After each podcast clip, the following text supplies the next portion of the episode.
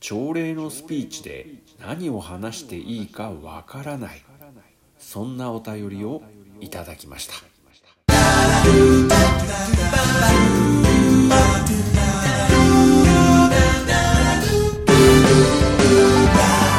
金さんのこれにて一件落着。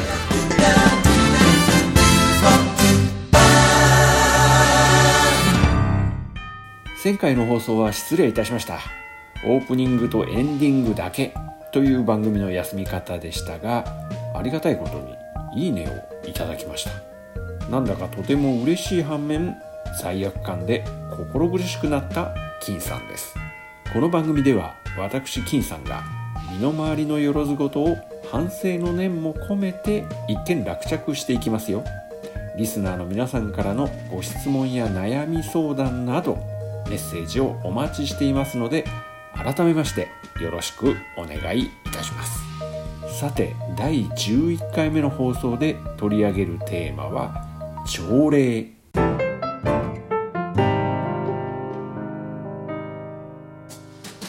実は前回のお休み放送ではいいねをいただいただけではなくお便りまで頂戴しました。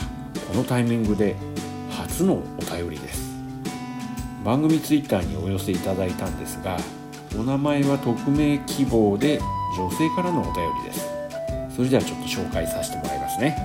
毎週番組を楽しく聞いています。ありがとうございます。金さんの番組は短時間でテンポがいいので飽きることなく聞けています。もう少し話をしてほしいくらいの物足りなさまで感じます。そんな金さんに質問です。飽きさせない話し方があれば教えてください。私の会社では朝礼でスピーチ当番があって定期的に皆の前で話をしなければなりません。話をしていて皆の反応が聞いてない感じだととても気になります。聞いてもらえる話し方の工夫があれば是非教えてほしいです。匿名さんご質問ありがとうございます。まあ私は話し方のプロではないのでテクニカルな回答はできないんですがまあ周りから話し上手と言われる程度の人間として僭越ながら回答させていただきます。飽きさせない方法として3つ。まず1番目。最初に予告編を入れる。2番目。話を短く区切る。3つ目。相手に話しかける。私はこの3つを意識してますね。まず最初に予告編を入れる。テレビドラマをイメージしてみてください。予告編って興味をそそられるでしょ？次回も見ようってなりますよね。話の結論を残してダイジェストを語る。これで相手の気持ちをつかみます。そして次に話を短く区切る。これは相手が聞き疲れないようにするため。せっかく最初に気持ちをつかんでも聞き疲れたら気持ちが離れていきます。まあ話を聞く立場で考えてみましょう。息つく間もなく延々と続く話って聞いてられますか？スタミナ太郎じゃない限り聞き続けることは不可能です。短文で一呼吸挟みながらなら聞いてる人は疲れません。さらに話に強弱つければ退屈に感じにくくなりますよ。短文で話せば強弱をつけやすいですしね。最後は相手に話しかけるようにです。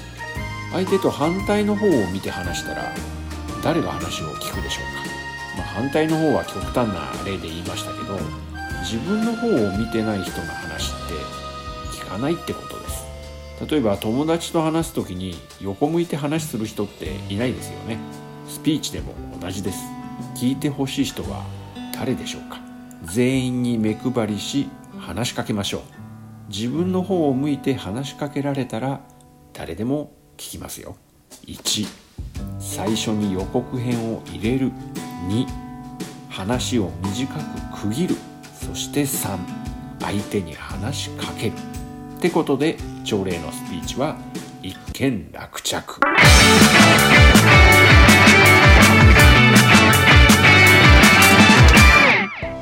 匿名さんお便りありがとうございます。初めてのお便りに感動しています。なんだか偉そうに回答しちゃいましたがあくまでも私の持論ですので参考にしてもらえたら幸いです。この番組ではリスナーの皆さんからのお便りにお答えしながらコミュニケーションの場を広げてまいります。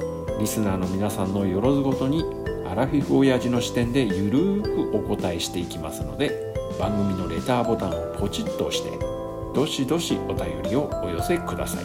番組フォローといいねもよろしくお願いしますね。番組コメント欄に載せています。インスタやツイッターからのメッセージも大歓迎です。それでは今回はこの辺で。最後までお付き合いいただきありがとうございます。また次回の放送でお会いしましょう。バイバイ。